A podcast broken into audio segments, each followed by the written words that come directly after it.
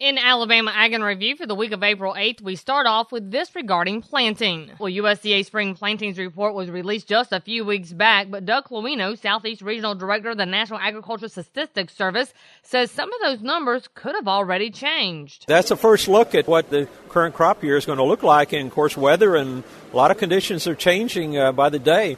So, uh, respondents, uh, producers may uh, change their mind based on a lot of factors market, weather, uh, and so June will be a fresh update as to uh, truly what probably is in the ground in some cases and maybe still to be planted even at that time. As Kleweno notes that the weather usually has the final say. In the southern states here right now, we're being blessed with abundance of rain. So that's caused some delays in planting and uh, decisions are changing by the day. And uh, we're hope that uh, we'll have some fair weather here to uh, allow uh, producers to get out there and, and get their crops in and so we can move forward with this crop year. Stay tuned and log on to southeastagnet.com as we will have that plantings report for you in June. And with some cattle industry news, Randall Weiseman had this. Well, National Cattlemen's Beef Association President Scott George from Cody, Wyoming, spent time in the Southeast this past weekend as he was one of the guest speakers of the annual Georgia Cattlemen's Association convention. One of the topics he discussed with cattle producers was the recent findings by USDA's Office of the Inspector General concerning their audit of the National Beef Checkoff Program. The Office of Inspector General was asked by several uh, industry groups concerned about the uh, sanctity of the checkoff dollars uh, whether they were being misused or misspent or properly managed, and they asked for an Office of Inspector General audit. And so they just came out with that report on Monday of, of this last week, and uh, came out and f- there were no findings. There were no problems. They found that the, the beef board is doing their job, that the contractors are doing their job, the firewalls are being uh, maintained, that everyone's working and doing everything just like they're supposed to do according to the law and the act and the order that we operate under.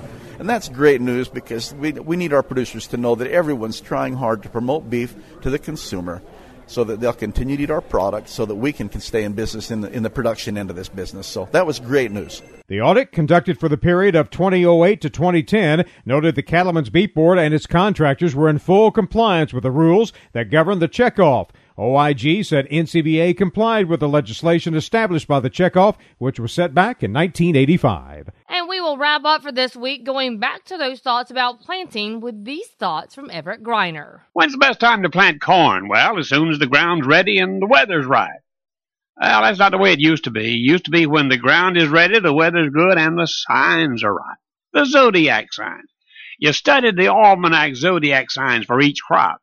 The phase of the moon determined when the planting was to be done. Now, modern farming has displaced all that. No scientific study has been done to determine if it worked or not, but two generations back, most farmers would put more confidence in zodiac signs than a university study. A farmer might be ready, but he'd wait a couple of days till the moon was right. Well, it's just another part of agriculture that has faded into memory.